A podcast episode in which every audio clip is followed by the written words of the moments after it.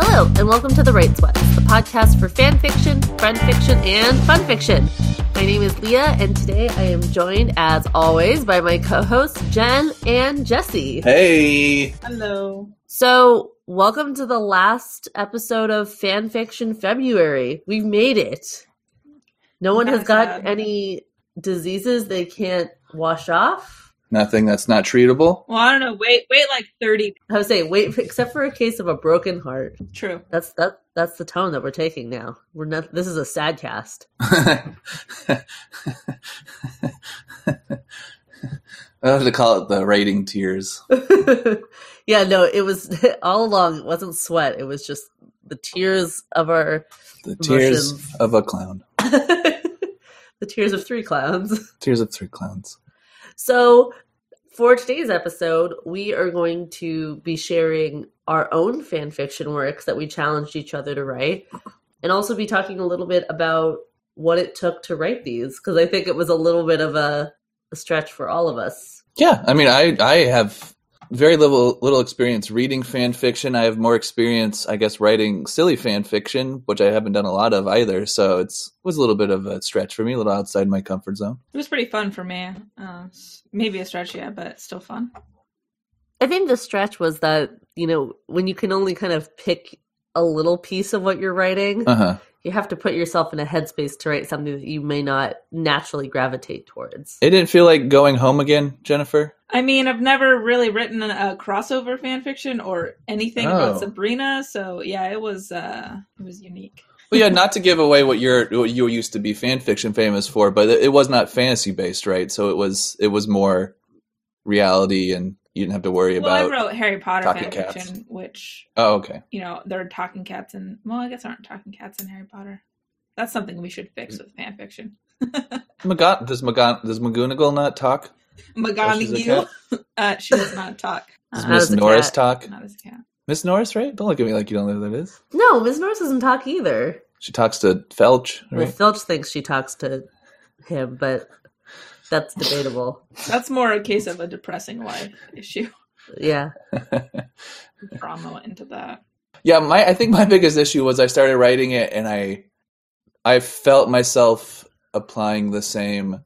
I don't want to say motivation or logic, but the same mechanisms I would use to write like a normal piece. And so I, I very quickly started overthinking it and then had to sort of scale back a little bit. But not because I wanted it to be like silly or bad, but I was also like, you don't you don't need fan fiction inherently the things I have read are not too description heavy because it's more character based momentum. hmm And so I, I it was not hard, but it was different for me to go like, oh yeah, just say what the character thinks, say what the character is doing, and let that guide you, as opposed to let me paint the picture of what is happening here.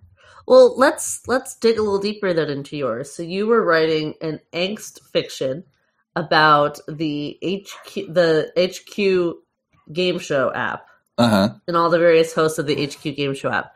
So do you start when you get a, a task like that, do you start from the source material being HQ or do you start from the genre which is an angst fic? Usually, I would probably go to the source material, try to watch it, thinking about how the the beats work, about the things I wouldn't have noticed when I was just tacitly watching it before. But in this case, I knew more about the app than I did about the genre, about the angst genre. So I kind of went the other way, and I looked at angst angst pieces on um, the internet with source material I knew. So where what did you find? Really, I, I kind of just clicked on the angst tag on Archive of Our Own and kind of had to keep going until I found something that wasn't based on an anime I didn't know or based on BTS, truly. and so the first one I found was like 10 pages in and it was a Stranger Things angst. So how did that go? go. It truly didn't help because of what it was. It was it was a slash fiction or something, and it was like Steve was having sex with the um, the older brother on the show, the one that looks like Neil Young. Uh-huh. And like I'm like, well, that doesn't really help because that there's nothing in the show that suggests that. You know, like, there's no beats in the show of like, oh yeah, that's how Steve would fuck young Neil Young. You know? well, But that's I- kind of the point. Yeah. yeah. Yeah. But I scanned usually- through and I kind of figured out like like Steve was like sad and everything smelled like cigarettes and it was a lot about how like the smell of young Neil Young cigarettes made him sadder. You know, like so I got a little bit from it. Love it. And about like, you know, the itchiness of his beard on his neck and stuff like that, you know. Did he have a beard? No, but it was like his teenage stubble. Ew. That's uncomfortable for me. Yeah. As someone that once was a teenager making out with people with stubble, yeah, that's not a, a feeling you remember fondly. That's a big thing though that I've read in, and I, I've not read a lot, but every time I've read like a a gay fiction sort of thing, there's always something about that. So that might just be something that we're not on the the wavelength for. Yeah, that's totally possible. But then again, Well, it's the- also just kind of a trope as well, especially the cigarette smell. That's a huge trope.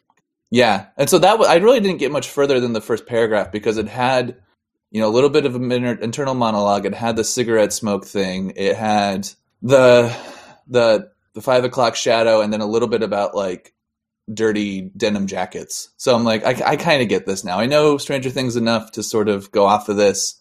I didn't want to read one about Little Witch Ac- Academia because I have no idea how that show works. No, you should have. I would have, but I truly I didn't. I haven't watched it, so I would have no idea that it was fan fiction. It could be a full transcript of an episode. Um, and so then I went from there. Uh, so I kind of worked opposite.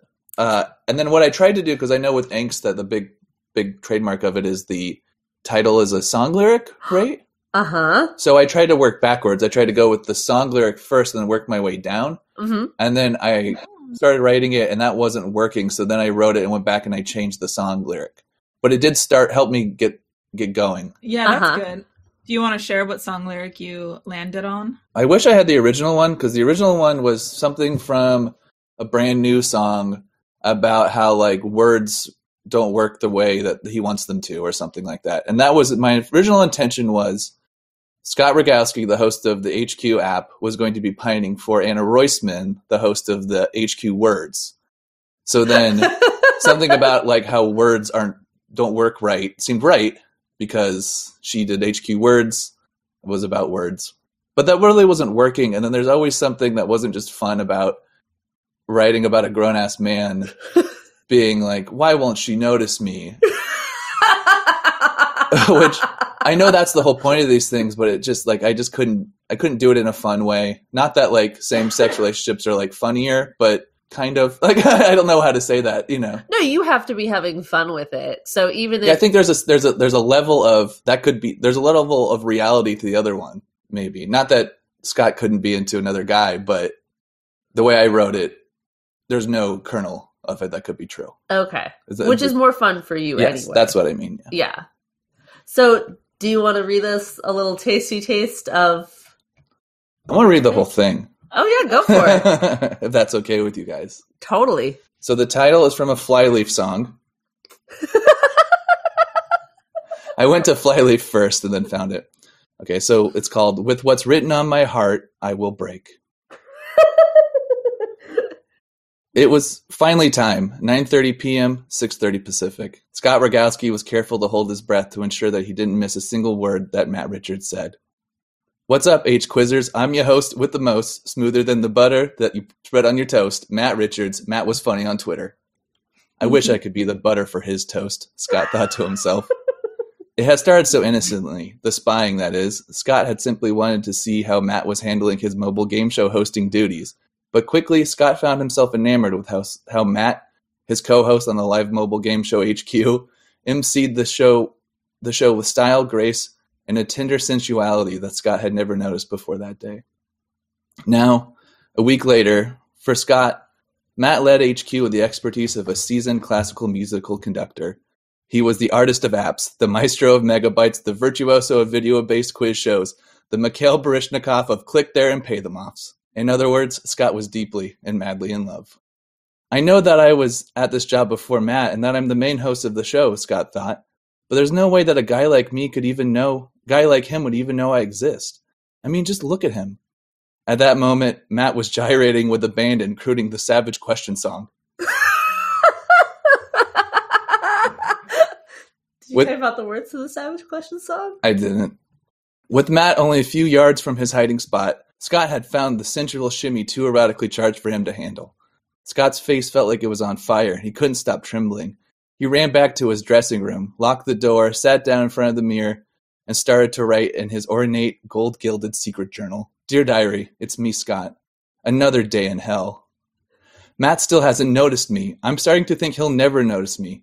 He's so cool, smart, funny, and dare I say, beautiful. I don't know why he'd ever look at me. He'd ever look at a nobody like me. I don't know what I'll do if I can't make Matt love me.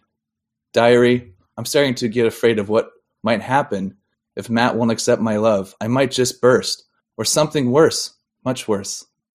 With love, Scotty, Quiz Daddy, Roggs. After his last thought was written, Scott looked up from his journal and caught eyes with his very own reflection. He saw a single, single tear roll down his cheek and onto the pages of the open journal, smearing the wishes that he knew would never come true. oh my gosh! See? Was that angsty enough? That was perfect! That's really good, Jesse. You you nailed it. I think you absolutely nailed it. Yeah. I think you definitely tapped into some emotions that you're not used to writing. Not since I was a 14 year old, yeah. did you try to go back to that headspace or did you just try to parody that headspace? Uh, a little both, yeah. well, and then and then I figured like it was probably better to like sprinkle the references to the actual source material throughout, as opposed to being like real heavy with it. Uh-huh. Because at first I thought like, oh, the way the show works is there's the MC introduces things, there's then they ask the questions and they give the answers, and I'm like, oh, what if I do it in the form of the quiz? So there's questions and answers, and then I felt a little too beholden to the the structure of it. So instead, I wrote it and then sprinkled in the little references throughout. That's pretty good. So you said before that you had not been able to find any HQ fan fiction when you went originally to look for it. Yeah. Did you find some? No. Are you going to post this? Oh, I don't know. Are we all posting ours? Oh, I don't think we've decided. I know we were talking about posting them on the blog, Yeah. but is that something you'd want to put on AO3 or do you want to tweak it first? I don't see why not. I mean, it takes no effort to upload it, like we've talked about before. So I think what we'll do is if we're gonna post what we've written, um, instead of posting under any uh, of our own individual identities, we'll make an author of the Right Sweats. Oh, that's a good idea. And then we can see who's people like more. Spoiler alert: If you keep writing like that, it'll probably be yours. Yeah, yeah, yeah, yeah. Well, because then I thought, like, how far do you take this angsty thing? Because I I was clicking through AO3 and I noticed that like a lot of them are like just tag wise because I didn't click on them, so the tags were like self mutilation. I'm like, everyone cuts themselves then, probably, right? Yeah. Or in some way intentionally hurts themselves. Yeah, and so I'm like, oh, that could just how be the be the ending, but then it just seemed too obvious, and that's such like a sensitive topic that it's hard to to make fun of right the right way. Not make fun of, but sorry, but fu- obviously I was trying to make it funnier than I was trying to make it a serious thing. And there is a way to write about that in a funny way, but I couldn't handle it, so I decided just not to handle it. Yeah. No, and a lot of that stuff, both with like suicide and self mutilation, is stuff that I just don't feel comfortable at all writing because it's And I would have felt comfortable writing a humorous piece that ended with a suicide, but not in a page and a half. Like that, that payoff for that needs to take a little bit longer without it seeming like edgy. You don't really work your way to it. it is, it's not. It's unearned if it happens in 400 words, but it might be a little bit more earned as a kind of dark gallows humor thing in like 800 words. yeah, Does that make Does that make sense? I don't think I have the skill to write it in any way that would be meaningful, but that doesn't mean that someone else doesn't. No, yeah. And it wouldn't have been meaningful. It would have just been silly. But I don't want to be edgy. You know, that's that's the line you cross with that sort of thing. So I just avoided it. Entirely. So you said yours is about 400 words, a little bit more. Yeah. Did you find that that was enough to tell your story? Did you want more room? Did you? I think I, I originally wanted more, but then once I got to a place where I thought I was near the end, I went back through and started trimming. And there was a lot of things I could trim or combine.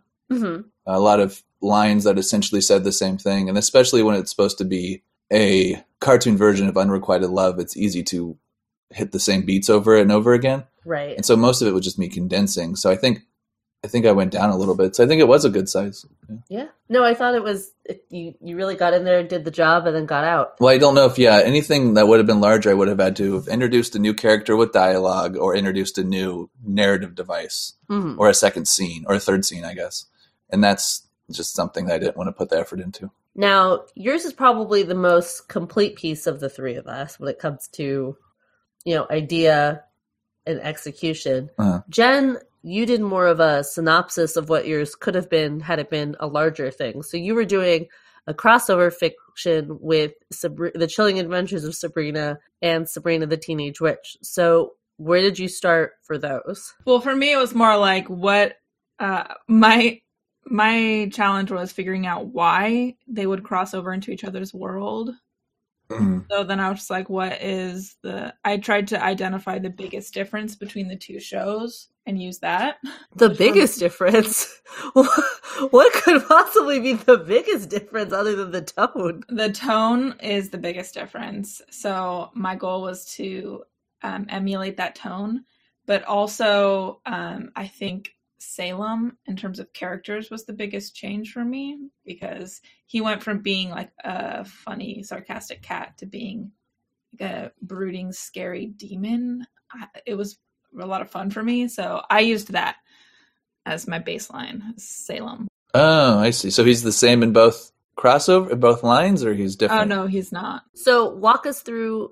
Obviously, you started from there. What was sort of your next step? Did you? So I want the tone. I want the tone to be the like primary tension.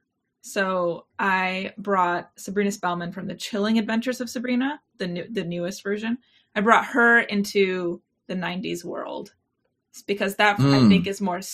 It's a little more interesting to imagine someone living like surrounded by Satan and like demons and shit, like going into like this weird '90s like dreamland, having to deal with that. Whereas like bring Sabrina Spellman from the 90s TV series. Bring her into the latest series is kind of too dark for me and depressing to bring like this happy chipper girl into a world where like she has to like sign her blood over to Satan. A little dark. Well, and the the and the latest season doesn't have a like as strict of a time period. It's obviously from like the new ones. Like it could take place in the fifties, but they also like have cell phones, so it could take place now. Like it's hard to tell. But the Joan Hart one is like just the nineties, Yeah, it's it's hard. inexcusably the nineties. Yeah, Yeah. so that makes sense that you would do that. So you did more of a synopsis. What can you give us from this synopsis? Um, why don't I just read the whole thing? Oh yeah, I wasn't sure if you had bullet points or. Or no, it's Or what? I, I have like ideas for what I would want to cover. She's but- got a TED talk. Uh, yeah. a 30 minute TED talk. Let my um my whole synopsis. yeah. All right. Also, I'll give you the title afterward. yeah, So, when a snarky black cat jumps out from a cursed mirror in the Academy of Unseen Arts, Sabrina Spellman is forced to embark on another chilling adventure. This time t- to return a talking cat home. Sabrina quickly learns no simple magic can solve this, though, as the Academy's new visitor reveals he is her very own familiar, Salem, from an alternate world. When she realizes she must cross over into this world, she enlists her new beau and they jump through the mirror. There, they discover something much more terrifying than the horrors of their own universe. Sabrina is a wholesome 90s basic bitch. and what'd you call Love it? So, title is Do You Think We'll Make It? That is a, Oh, that's a lyric from that's the that no doubt. No Doubt song, song, yeah, which is the last song played in the um, original TV series. Like they played that song as Sabrina and Harvey ride out into the sunset on a motorcycle. That's a good. That's a good uh, reference. A good crossover reference. Yeah. Pretty fucking proud, okay? that's good. So, if you were to expand this, what sort of things would you like to see happen in this crossover? Like, what sort of hijinks would ensue? Um, my main goal was to make sure that um, talking sarcastic S- Salem had as much screen time, or I guess page time, as possible because Uh-huh. fucking hilarious. And it's honestly the like the only like criticism I have of Chilling Adventures of Sabrina. There's not enough original sassy Salem. Like it would make the show so good. Did you have any one-liners written? No, oh my god, I should have prepped those. I've been so good. But yeah, I really wanted it to be like she meets like the family and she's really fucking jealous of the aunts because they're so fucking nice and her aunts are like fucking scary and mean. Oh yeah. Only Zelda. you're right, you're right, actually.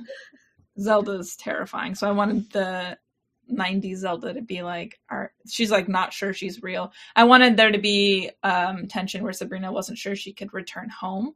I wanted Oh, her to yeah. fucking hate the Harvey from the 90s because, to be honest, 90s Harvey, like, it's a big dumb jock and it makes no sense that he never like clued into things and it was I don't know, just I want all that. Like all of basically her being like, What is this? And just being genuinely uncomfortable with the wholesomeness, almost like it's like fabricated, like there's some sort of magic holding them to be too Oh. wholesome. Yeah. Now, does in the '90s one does the '90s Sabrina exist too? Is there two Sabrinas in that situation, or is there just the one? So both of them are there and she meet they meet each other and like have a weird interaction and yeah, it's that was the the goal. That would be fun because also like if there she does think there's some sort of magic making them act that way, it could also turn out that like they live in a TV show or something. Oh, that would be funny. It just revealed that it's a fucking Truman show. Yeah, and have like the laugh track somehow write the laugh track in. she like hears the laugh track. She's like, "What the fuck is this?" Uh huh. No one talks like that. And have like oh she can like kiss somebody and then could be like a woo and just Mhm. hit all those sitcom beats. yeah. The other thing that could work for you is in the um the Sabrina the Teenage Witch show, Sabrina's mom is still alive in the the the in The the, Melissa sitcom? Joan Hart show. oh shit! You know, I didn't even think about that, but that would be a big, big thing for Sabrina from. yeah, they Joan just they're not allowed to see each other except for in the uh made for TV movie in which they go to Walt Disney World.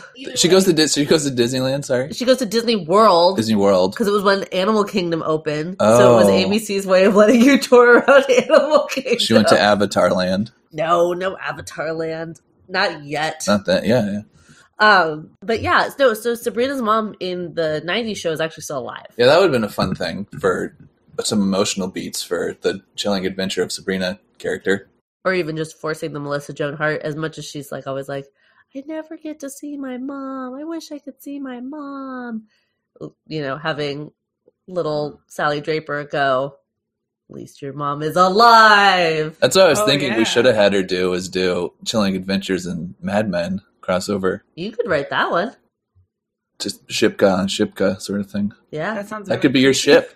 Do you ship Okay. Shipka and Shipka? Yeah, little Sally Draper, she's 11 of the oldest and just cannot talk through her tongue. Yeah. well, by the time, if we were to like be true to the years, she'd be like very old right now. If Sabrina went over, oh, yeah. That's true. Yeah, Sally Draper in modern chilling adventure time. yeah. That'd be How fun. is Sally Draper in in Chilling Adventures of Sabrina not Madam Satan? Madam Satan's in chilling adventures? I know, but like, how does Sally Draper not grow up to the character of Sally Draper not grow up to be Mad, Madam Satan? Oh, I see. Sally Draper would be a good witch. Can you be a good witch when both of your parents have emotionally scarred you to hell and back? If we want to talk about Sally Draper's arc, that's a whole separate podcast. Because the show's about Sally And Joan and Joan and Peggy and Peggy, yeah, and Roger and Don. and Roger's mustache. he has a mustache in the last season, right? He's got like a weird like Uh-huh. handlebar mustache. I think longingly about that mustache. Hey, you remember that one shot in Mad Men where Roger puts a Hawaiian shirt on over his suit? That's still the funniest thing in the world to me. Or when he Funniest smokes thing or that like your ultimate fashion goals? Uh huh. Or when he smokes that cigarette into his son's face in the office. Yeah, just every time you think fondly on that stuff, remember when he did blackface at his. Oh yeah, I hate that part. Whatever. We'll have to put the Rajcast on the shelf until we make terms with that. Come to terms with the blackface. Jen, how did you find putting that together? How how did you go to to it? Did you go to the the genre first or the subject matter first, or did you even think about either of them? Well, you guys didn't really tell me what I had to do for you know content wise or anything. All I knew was I had to cross them over. So Is there not is there not tropes to crossovers? There kind of are. The tropes to crossovers would be kind of like hitting the one liners from the shows or, you know. well, and it's kind a lot of like referencing things from each show to be like, aha, see, I knew about both of these things. That's why I like deliberately made the title something like specific to the um 90s series. You know, like I wanted you you got to hit those iconic moments. Yeah, crossover fic is really just a way of um just flexing, just straight flexing how much you know about both of these things. Yeah. There are one you can find ones that they do that. You see, I've seen uh, some magical girl ones where they cross over some of those teams. You remember in the '90s when they made that movie where the Jetsons went back in time to the Flintstones? Yeah, it's like that. Yeah, So those are like playful. I think with mine, I was because it's the same show but just a remake. It may, it's more like highlighting the differences between the two um, for like humor purposes. So I guess you could do the same with any crossover if they, they were tonally different or something like that. yeah. The one that I, I think the one property that I see get crossed over a lot is I think people like to cross over things with Firefly. Oh, I see that a lot. Because the universe lends it to itself, or because Firefly has 11 episodes. I think it's both. Yeah. I think that Firefly is a plausible future for our world. I by the time we get to space travel and space pirates and the old west and whatnot, Yeah. it won't be anything like Firefly. But I think it feels more plausible than a Star Trek does in a lot of ways. Yeah, And I think that because it grounds itself in our current realism, it's easy to take something and put it into it, like a Doctor Who, which or Torchwood, which is kind of what they get crossed over with quite a bit. Um, but yeah, also with eleven episodes, and not a lot of people read the comics that continued them. There's a lot of room to play with. Those characters still aren't fully developed in themselves, so you can go wherever you want with them. Zac Efron shows up again. Speaking of, that has always been the crossover fic I wanted to write, which is uh, Simon in med school, but med school is. Uh, Oh, High School Med School, the Firefly musical. Yeah, That would be good. that's what I was going to call it, too. Everything is East High, would be fun. high up in the sky. And you could have like uh you could have all the other guys, all the other people like be teachers. Uh huh. Like Nathan Fillion would be like the gym teacher, and um, other characters would play other people. I can't think of a second character on that show. Alan Tudyk could be. I figured Alan Tudyk would be their uh, drama teacher. That would be good. He Because they don't the really have a science teacher, so he can't teach them about the dinosaurs. he could be the religious studies teacher and just play the character he did on Arrested. uh huh. Yeah, no, that was a that was a crossover fic I always wanted to Do write. a lot of fan fiction start off like this? So, Leah, what about yours? You had to do Love Nikki, right? Yeah, In so the, in the the app challenge, I had to write a um, Pride and Prejudice style story using no, wait, wait, wait, wait. In the style of the Regency hit novel, Pride and Yeah. Prejudice, as Yeah. Jen described it. the style of the Regency hit novel Pride and, Pre- Blockbuster, Pride and Prejudice. Pride and Prejudice. I had to write a story of Love Nikki. So what I looked at doing first, and I wasted a lot of time on this, is there is a free copy of Pride and Prejudice on Project Gutenberg. Mhm. And I was trying to look at what it would take to change all of the names and just have it be like a Pride and Prejudice and Zombies thing, but with Love Nikki. Yeah, Um, does not lend. There's too many characters in Pride and Prejudice, and not enough characters in Love Nikki to make that work. So I kind of decided to dial it back and be like, okay, what is the basis of Pride and Prejudice? It's Mr. Darcy first decides that he wants nothing to do with Elizabeth Bennet, then decides that all he wants is Elizabeth Bennet, and then in the end they get together. That's making it the most like simple, basic. If I had to tell you one thing about it, that's all I'd tell you. yeah. You can get rid of like the family stuff, and it doesn't change those That- bones of the story. Plus, let's be honest. What does everyone care about in Pride and Prejudice anyway? It's not her relationship with her dad. No one goes, "Oh, Mr. Bennet, Yeah, what a father figure he Yeah. was." unless it's yeah, an engaging person doing it. yeah, but it doesn't matter who they get to play it. Everyone's hot for Darcy. The next kind of problem is in Love Nikki. There's no romance. There's no fighting in Love Nikki because they can't shed blood, and there's no romance really, except for with weird side characters. And I don't care. So I'm like, okay, how can I take this? And so I'm like, well, what if we did it as a respect piece? So a character that has no respect for Nikki then becomes completely enamored with her sense of style. Um, oh, I think I know where this is going. Keep going. Okay, so I am going to read. There is no title for it. And I stopped right before the piece I wanted to really get to because describing what I wanted to describe is impossible. So let me get up to it and then we can we can go from there. The stage was set for the styling contest to begin. Each stylist was to be paired with another, regardless of ability, and the winner would progress up the bracket. The runway was to be the dance floor, each piece of clothing an important step. This walk off, this test of fashion held the highest level of reverence, bringing all social classes and skill levels together at one wooden plank bathed in spotlight. Lunar, a proud and sensible stylist from Cloud City, gathered her composure and waited patiently for her turn. Based on the chatter from the dressing room, she felt her chances of winning were quite good. Although her most recent designs had been stolen and only recently returned to her, none were none here possessed her experience or her poise. Plus, the elegant and mature stylings of the Dragon Maiden were her specialty. The music swelled and Lunar stepped out onto the runway. Her flowing white gown with its lilac sash swayed to the rhythm as she glided, slowly letting her ivory wrap fall from her shoulders to reveal iridescent dragon scales stitched into her lilac bodice.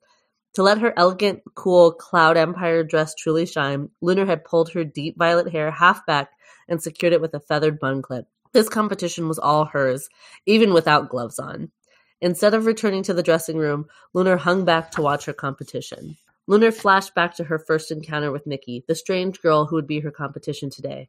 While the pink haired girl had been most helpful in recovering Lunar's stolen designs, there was something off about Nikki's uh, presence in Miraland.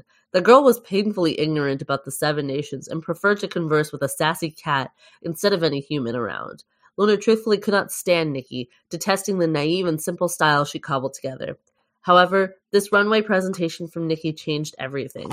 What emerged from backstage defied all sense of style in a way that evoked the true beauty of fashion in its purest form.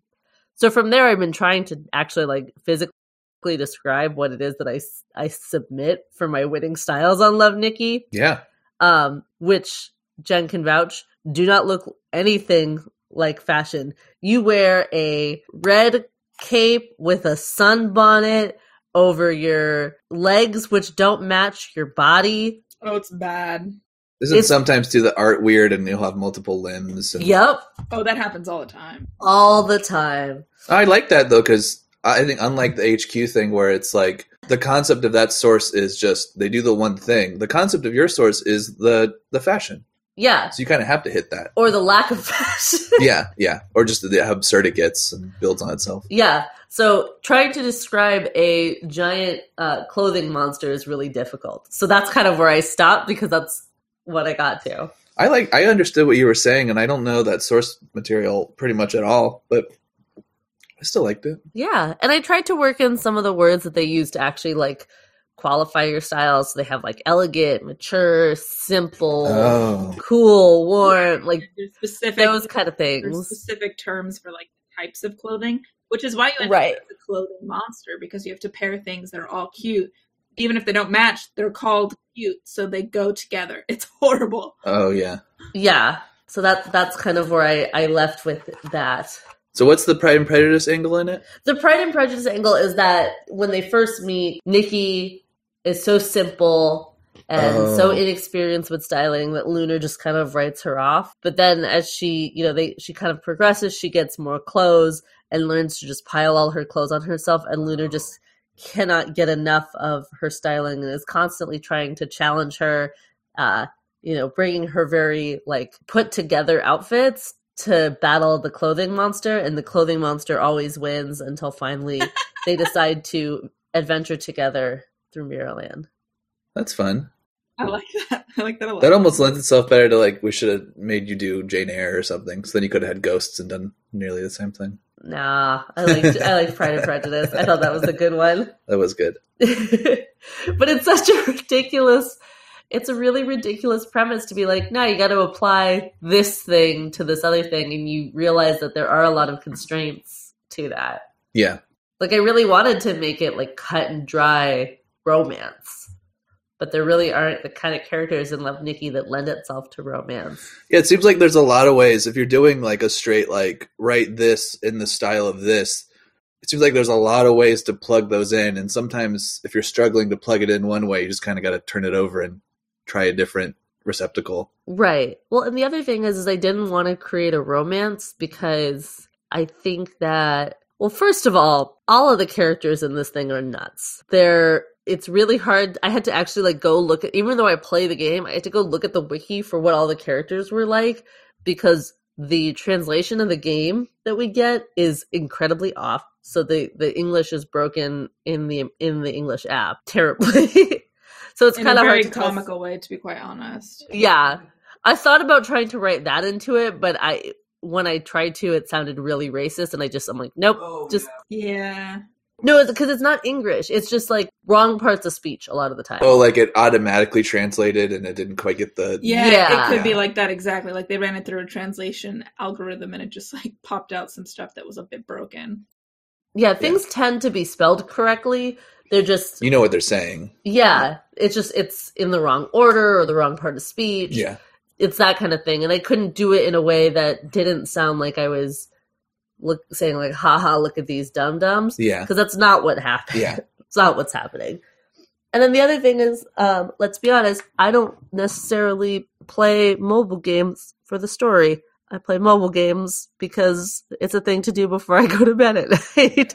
so I skip a lot of the dialogue. Yeah, honestly, I skip most of the dialogue. I the only like uh, element of the RPG, like the the story anyway of this game that I like pay attention to is what like other people tell me on like Reddit. I've never like read it myself. Yeah, attention. when there there's a big plot point that happened a few months back and I you know that it happens like you can't skip it cuz there's a Right. there's a cut scene in the mobile game but like at the same time I'm like oh wait why was I supposed to care about this wait what led this to happen anyway You skip too and much. that's of where I other stuff. realized that all along my styling battles had been any substitution for physical violence Oh. there is no Oh, like you didn't know that part? Because I knew that part. That in the game, the premise is you have to do style battles because you can't do physical battles. It's like not possible in their land. right Oh, like it's against the law? like further Like than it's that. magic. It's magically impossible. Oh, just the concept doesn't exist. yeah, well, it exists, but everyone knows that you can't do it. Because they're Oh, like okay. bound. They're bound by magic not to be able to, or so you think. So Plot you twist. think, whoa, So, so then you fight later, or it doesn't really change anything? it changes for one guy. Oh, so it's like when you could do magic in Once Upon a Time for that one season, and then you couldn't again, and it yeah, didn't matter. but everyone remembers when you could do magic. But then they don't remember later. and That's a Once Upon stupid show. I love that show. That's a stupid show. It resets every season. God. But yeah, no, so it, it changed my perspective on the game when I realized that like Nikki would be straight up just picking brawls with people if it weren't for these styling contests. Oh yeah, that's weird. And just a lot of like small children just walking up to her going like, I'm gonna fight you. I mean, that's Change like clothes. Pokemon. Yeah. Yeah. But that's a little different, yeah. I think. Still I thought that was good. Yeah, and then I think the obvious way to go is to go Mr. Darcy, and you didn't do that, and it's still stuck together. so. Yeah. Well, I, I uh, the thing that is not endure sorry, in the thing that is enduring about Pride and Prejudice is that at its core, it's such a simple story that you can really pull it apart to get whatever you need out of it. Well, hell, you could cut out Darcy because it seems to be so internally inside of Elizabeth's head the most of the the bulk of the the narrative momentum that you could even pull him out and you'd have to do some work some other way. But it all seems like it almost an inner meditation in a lot of ways Right. where you don't even need him, even if you really had to. Right. You could pull this this piece of of literature apart and take whatever you need out of it. You don't need everything. You can have everything. You can lose everything, and you can still get those beats that are uniquely Jane Austen. Well, that's why it doesn't disappear through generations. You know, Right. Romeo and Juliet still exists. Right. Romeo plus Juliet still exists. Mhm. Ideally, West Side plus story. West Side. Oh, West Side plus story. that'd be so good. What did we all learn then about writing our own fan fiction? Jen, is it something you're going to start doing again? Did we reignite the beast? I mean, I really enjoyed writing the synopsis, but I don't know if I have the energy to write this this story itself. But it does make me want to write more in general because I got That's what I was thinking. Yeah, I don't want to write fan fiction, but it did certainly feel like it knocked some of the cobwebs out that I've sort of, you know, stopped writing as much as before and settled into it and it was just a fun little like bullshit assignment to get those gears working again a little bit. And to be honest, we all we didn't make we didn't win Nano this year. We made ourselves a goal to write a Christmas story, and we didn't do that. So it just felt so long like we've been setting these goals and just falling flat on our faces. So we set a goal to not have a goal, just to get something out. We did that. So Mhm. now we can do, you know, now we're starting to get those muscles worked out again. Yeah, just the manageable goals, you know. And I think when you're writing, those are always, all you can really deal with. It does help to have no pressure for me. Like the expectations sometimes kind of like make it feel less. I don't know if fun is the right word because it is work to write, but I want to feel like I'm enjoying it like at the end. Like I want to feel proud of what I created and that's like a spec- I can't feel that if I feel pressured, I guess. That's just for me. There was a certain amount too. Like we sat in bed just kind of jotting down ideas last night that you know Jesse would be giggling at his laptop and I'd be reading the things that I wrote just kind of chuckling in my head. And yeah, these were meant to be kind of more funny and off the cuff, but there really was a sense of enjoyment in what we were doing that I don't think was there when we were working on Nano. No, and it's it's fun to be you know part of a group and to also know that I was reading something, writing something that I was going to read later. So having an idea of an audience, even if it's just the two of us, not the two of us, but the three of us, sorry, plus whoever listens to this, also makes me enjoy it a little bit more. I think Nano also you don't have to share with anyone if you don't want to. And for me, writing for an audience or writing for something I know I'm going to read for an audience is always a little bit of fun. It's always it's nothing I can take seriously, and so it, it's just kind of a nice little, nice little experiment, you know. So, what can we do to translate this momentum into success writing something we really want to write, not something we've challenged ourselves to write? Yeah, I don't know. I think it's maybe just trying to make those little small achieve, achievable goals for your future writing. You know, I wrote 400 words and probably let's say like an hour for this. What if I write 500 words in 2 hours about something I care about? Then what if I make it 800 words a day? You know, like slowly working up to things, just taking it one step at a time, uh, so to speak. That's really good. I like that a lot. And for me, it's also just reminding myself this is what NaNoWriMo is supposed to teach you, but it's, it's still hard for me to like actually learn it, which is that I don't need to expect perfection and it's okay if I just write whatever I feel like. And if it's great, it's great. If it's bad, it's bad. Like it doesn't really matter. Like if I just let myself feel that, because that's something about fan fiction for me that's always been really easy is like, I don't really care if it's the fucking next American novel. Like, I don't care. Like, don't care. So You're never writing it for anybody that's not already uh, accepting of your source material. right, and so that amount of just like kind of like it takes the like pressure off again, which is a big thing for me. So I think for me to like carry this momentum forward is just to kind of like bask in that feeling of like it's all good, just do it like whatever you want, doesn't matter. Like just that it doesn't matter feeling is really important for me. yeah, you just did it. You fucking did it. So, you know, on a more technical question, you know, yes, we're months and months away from NaNoWriMo 2019. How much prep work is acceptable before you actually get to Nano? Are these little exercises something that we can start incorporating Oh, into our prep for Nano 2019? I think that's a good point. I didn't even think about using it like that because last year when we decided to do a nano, it was last minute for me and it was even more last minute for you. And it's sort of like going like I'm going to become a pilot and then your first project is the first way you become a pilot is you're like you fly a spaceship to the moon. Like it's something that, that yeah, that takes so much training and, and and then there's an infrastructure in there for you to like if you want to be a pilot you know you got to go to the school and then you got to get your whatever hours behind the thing and then your test then you work your way up to these things but we didn't really do that and it was hard and we did okay for that so yeah I, I, using these sort of even if we just did even if i just wrote something this short once a month i would be more prepared for nano than i would Yeah. was than i was last year That's a very good. And I, even though I anticipate NaNoWriMo every single year, uh, I still don't really prep as much as I used to when I was younger because I'm I always feel very burnt out post NaNoWriMo, but we did a really good job this year of not uh, not burning ourselves out, and so I Mhm. feel like much more mentally capable of prepping and honestly just like keeping like a notebook and having fun that way. So I think what I want to do going forward is, you know, as we make ourselves more of these writing challenges and do little things throughout the year to prep for NaNoWriMo, or even just to to practice writing in general, um, I think we're gonna. I want to use the last episode of our month just to check in with like, what are you thinking about for November?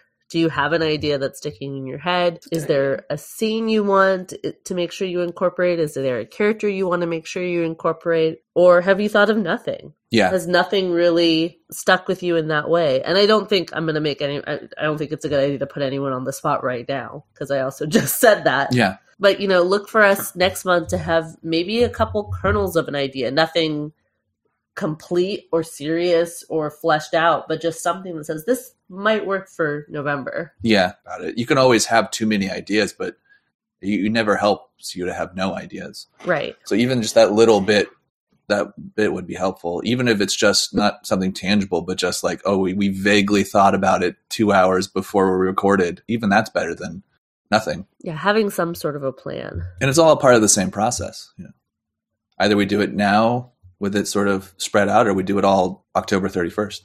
Oof. Oof. And that's too spooky to pay attention.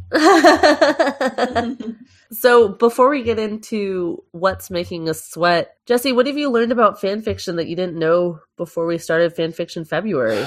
Well, with fan fiction, it's all about family. Um, it's really the Olive Garden of writing. When you're there, you're family. Weirdly true. What, Jen? She said weirdly true. Yes. Well, I guess I always understood that, but no. I guess what I what I learned about it is more of it's not all bad. To me, I still don't care about it. You guys have not convinced me to read it past this month. That's fine. Yeah, which is fine. Yeah, it's not for me, and I I know that, and now I've explored it enough to say it's not for me. Um, and I think it, there's a place for it to just be. Not everyone is a writer, and not everyone wants to be a writer.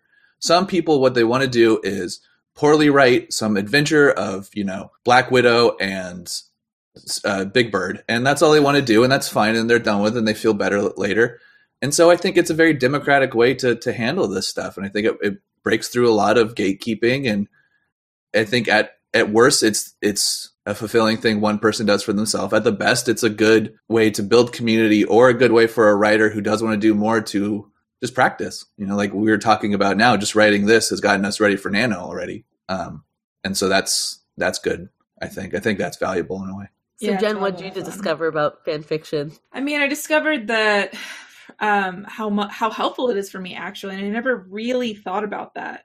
Um, but just being able to write easily is actually extremely helpful. Not because what I create is like some grand, amazing work that I'm super proud of necessarily, but because it kind of like gets me excited and makes me start thinking about ideas for my original characters too, and my original stories. It just makes me feel motivated and engaged and just having fun and that's a really good headspace to be in for creativity in general um, so it puts me in the right right mood Well, in past three nerds writing it for a podcast, there's no pressure, right? No. yeah yeah This is the most pressured situation anyone would have to write fan fiction in, and it was not pressured at all. hmm yeah so that's really helpful I think for me, I kind of just remembered that. So, just in my own writing, I like creating rules for myself, be it the witch thing that I thought about for Nano or the house thing that I thought about for Nano. Like, Rules are fun. I really enjoy having like a strict set of rules to work within. And I kind of always rule out fan fiction, but fan fiction, ha- if you let that happen, fan fiction has all of those rules already there. The characters are established, the world is established, you know, and you could write, we didn't go into a lot of it, you could write a whole fan fiction just using the world of Harry Potter and not have any characters from the books. You could have only original characters. But those rules can be there and be as restrictive or as lax as you want them to be. Mm. So I think I might go back to writing a little more in fan fiction. I think I might um, kind of play in that space more than I've let myself. I think I, like Jesse, sort of let that social construct of like, oh, fan fiction take over, even though it was something that I grew up loving and I really liked writing at one point and I loved reading for a long time. Um, I think I'm going to let myself go back into that space and really That's good. live in it. For Love Nikki or something else. Oh, probably not for Love Nikki. Love Nikki is that's a tough one, man. I can't believe you. Why didn't we have you do Love Nikki meets Little Nicky? We could have all done crossovers. Jesse likes crossovers, apparently. Next year. You'd have to learn how to say Popeyes is the shiznit in Japanese, though. Jen, how do you say that? Do you have any idea? Um, we're not going there. I I actually like what you said, Leah, about rules being helpful because it's actually something else I noticed. Didn't really know how to put words to it, but I also enjoy having even just the established tropes that we were assigned. Stuff like that was like it kind of gave me like a path to follow, and even if I deviated from the path, at least it started me like down that road somewhere, heading somewhere like so I kind of think that even though I used to kind of think tropes were like they have a sort of negative connotation, maybe it's actually okay, even just for like original fiction, to maybe embrace some tropes and use them and grow them and just like not fear them so much.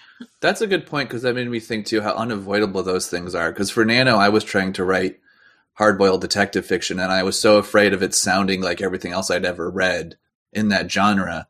But of At course, it's going to sound like that. Yeah, and at the same time, you wanted it to sound like those things, or else you would have thought it was bad. And I think that was a little bit of how I kept losing momentum. Was I was like, oh, I want to invert these tropes or not do normal things, but then it just lost momentum because that was the foundation it was built on.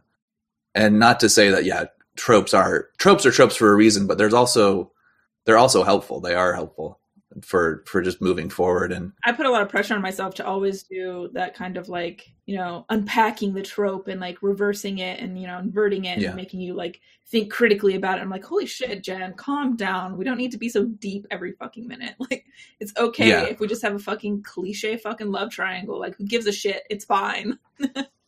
But also for Nano, I guess when you think about it, maybe the point of Nano is to lean into those tropes, to to lean on every crutch you have to get through the word count, and then you can go back when you're editing it and say, okay, maybe I don't want this to be the classic love triangle. yeah. How do I then go take this love triangle that I wrote and bend it away from the trope? Instead of Mhm. starting away from the trope and making sure you stay as far away from the trope as possible. Yeah. yeah. You lean into it for that first draft and then really peel it away as you go into edit it. Yeah, and Yeah. I liked thinking of it as like building upon the tropes that I was assigned for my fan fiction, like building on it rather than trying to avoid it.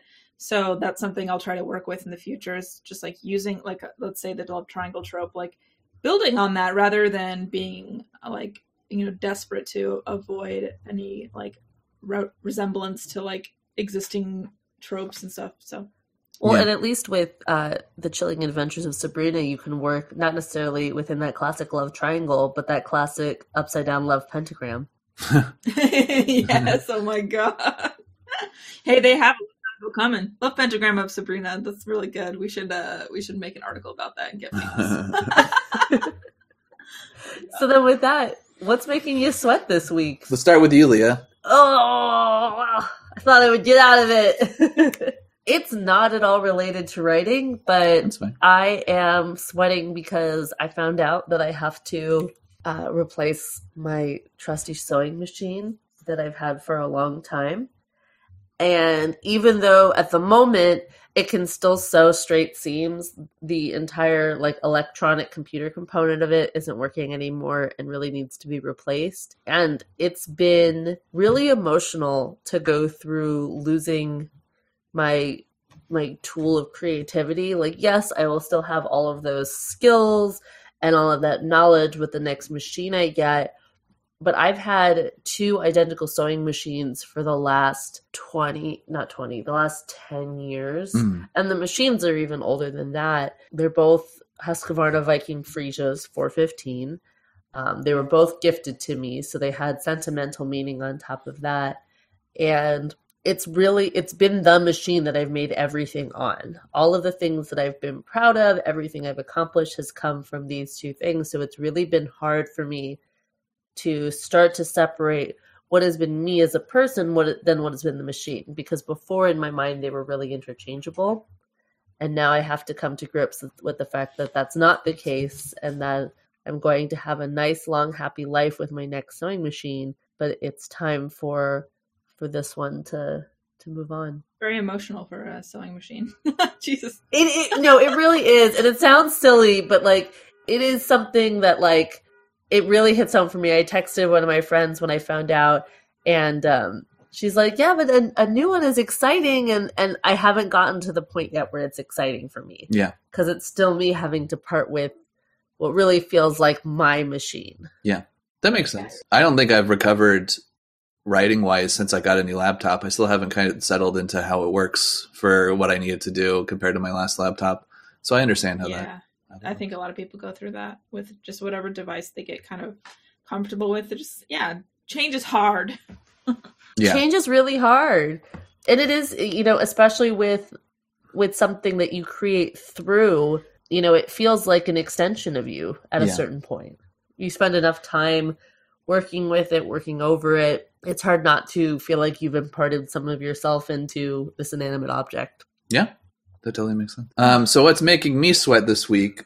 I tried to be really like cerebral, like I was last week, um, but I haven't really done much. So um, I've been playing the Spider-Man game for PS4, the newer one, and it's fun and it's good. Um, I think for a long time people have said like, "Oh, video games are another way to forward narratives. It's another way to tell a story," and I've never quite jumped onto that bandwagon. I think, yeah, but I've never seen an example of it done well. I don't think the Spider-Man game is an example of it done well either, but I think we are getting closer to that. I think a, a video game is a way to tell a story if if what you want the story to be is just action moving forward and here's an action sequence that moves the Yeah. plot forward, here's an action sequence that moves the plot forward.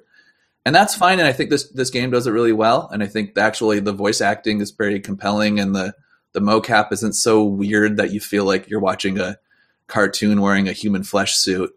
So I think that's another step in the right direction, and I think maybe I'm coming around to it a little bit too, where I'm sort of softening up, where I go, no, a, a video game cannot be a narrative, and now I'm like, it can be for what it's for. I haven't seen anything, I haven't played a lot, and I have not played anything that's been so emotionally like resonant, but I think it, it does fine. I, I would say a really good example of a narrative told through a video game would be The Last of Us or um, That's- Red I've Dead heard that, Redemption. Yeah, both of those are they have really good solid stories. The Last of Us for me, I never even played. I just watched someone play through the entire game because the story was so compelling. So Yeah, Well, I even think for myself, just as someone that's had a hard time, quote unquote, finding the time to read. Although, if I have time f to play a video game, I definitely have time to read.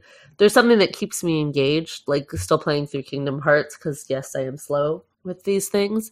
That, you know, once it gets to the point that the story is starting to, you know, making me want to quote unquote put it down, there's something to really break that up in the action to kind of keep me Yeah. engaged in it and with a lot of the stuff that I like in JRPGs, you kind of start to get into this like cerebral, dreamy place. What are there's a lot of talk about like what is reality in different games and perception.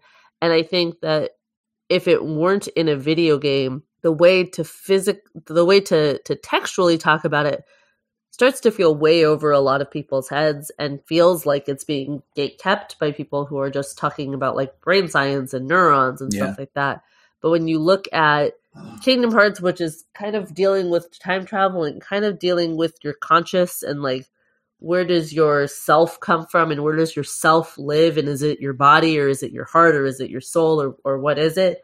If you were to try to write that kind of story, it gets so convoluted so fast and i think there's a way to talk about it with anime characters and disney characters with a shorthand like the heart and friendship that lets you tell that story in a way that is accessible imagine a book was written like Kingdom Hearts. So there was all of the storyline of what you're talking about, and then there was 60 pages where they go, and then Sora pressed X 15 times, and then because so th- there's that's the thing that that always catches me off guard is that the rupture between those two things of the storyline and the cutscenes and the acting and all that is very different, no matter how you do it, than the actual playable action because you can't play a conversation like that.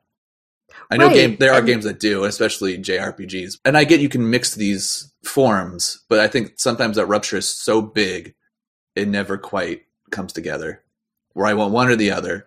But I think especially with like a superhero thing for me because I'm not I don't I don't have the language of the JRPG down yet. Right. The the superhero thing it's like it makes a bit more sense content wise, form wise. And there's a you know there's like indie games and things like that that um that get real hardcore about like narrative and things. I just think they're less popular because I mean what people draws people to games versus books is obviously the the interaction and the pressing X. Yeah. Yeah, and we can talk for a long time about the whole idea of dating sims. No, I know there's stuff too, and I just haven't played it. You know, I know there's always there's a million examples as to why I'm wrong. I just haven't dealt, dealt with it. yet. Shout out to Black Mirror for basically making the entire world obsessed with a dating sim. Yeah, with a with a structure with a gimmick that's existed in paperback books for a hundred years. Yeah. Which R.L. Stine wrote a whole series of. Yeah, the only Goosebumps book I ever read was. I only a- read those ones too. Yeah, Oh, I only read one, and I Oh. thought they were too weird and gross. And I didn't want to read it. So then I read 101 Dalmatians. like Choose Your Own Adventure. no, Oh, the actual book. oh, And Bunnicula, I like Bunnicula. one of my favorite vampire stories. I like that one a lot. So Jen, what's making you sweat? Cat Kong. Jesse, calm down. uh, so this week, uh, what's making me sweat? Honestly, this week has been really chill for me, so it's nothing new or exciting. I'm still reading that series that I mentioned last week. It's uh, cha- it's it's gone somewhere different than I anticipated. I still enjoy it a lot. Remind us of what that was called. So that was A Court of Thorns and Roses. and It's a series. Um, it's going to be four books. Three are out right now, and um, I'm on the third book. Um, it's gone a lot of like fun places, and I'm really enjoying it. Um, but what I didn't expect was that I'm really enjoying using Goodreads to write reviews and read Oh. reviews and find out what my next book should be because it gives you recommended kind of like Netflix does like oh if you liked this other like people like this one. So I'm like thank god you told me what to read next because there are too many books out there y'all. Figure it out. So that's really helpful. So I'm enjoying using Goodreads and being like really active on there and posting where I'm like at in my book. I'm like oh page you know 270 yeah, do you log your your page counts every? yeah I'm logging my page counts and shit like I'm getting into it so I mean, it's it's a great tool for keeping you uh keeping you on track. Oh yeah, and I have some friends who use it really actively, and they're like liking my statuses and stuff, and I'm like, fuck, Yeah. this actually makes me like feel motivated to read still. So Goodreads is a very good social media platform for that. I do that with Letterboxd too. It's the same, but with movies and all. I have one that's for anime. Yeah. And whatever keeps you going. since it is a social me- since it is a social media, do you find that you're connecting with people you don't know through it, or are you just using it to connect with your friends? I'm only connected to my friends through it. I joined a group for LGBT romance books, um, but I haven't paid attention to it much. But it's there if I want to go see what other people are talking about, thinking about. All right. So with that, I think that wraps it up, not just for this episode's of this episode of the Right Sweats, but also for Fan Fiction February. We made it. We definitely made it. Uh, make sure you check us out on iTunes, Spotify, Apple Podcasts, or iTunes, Spotify, Google Podcasts. Do you guys have anything you want to plug before we leave? I will upload our our uh, fan fictions to the internet to our blog, so check that out. Other than that, just yeah, check out the the Facebook and the, the Instagram. Leah was posting pictures of her bookstore she discovered, and I'm sure we'll all start doing a little bit more of that when it warms up a little and we can explore a little more. And while there is no theme for March, we will be back with our regular shenanigans next week. Scratch that. We're actually not going to do a normal March. We've decided to give Jesse everything he's always wanted in his life, and we're going to spend all of March doing some March madness. We're going to be uh, posting a bracket of 32 movie adaptations of books. And each week we are going to eliminate half of those movies in order to uh, come down to our favorite. Now, we'll be releasing the bracket on our Instagram and on Facebook, so make sure you follow us there. We know that there are a lot of things that have been adapted from books, and we can't get to all of them. We can only get to one adaptation of some of these things, but these are some of our personal favorites, things that we've actually uh, we've got words to fight about, and I think it's going to be exciting. Jesse, you ready for this? I'm ready. Jen, you ready for this? I'm definitely ready ready to argue and fight. So March is all going to be about us um, basically yelling at each other and testing our friendships. So stay tuned for that. Now back to your regularly scheduled sweat. So with that, we'll catch it all on the flippy floppy. Bye. Yeah.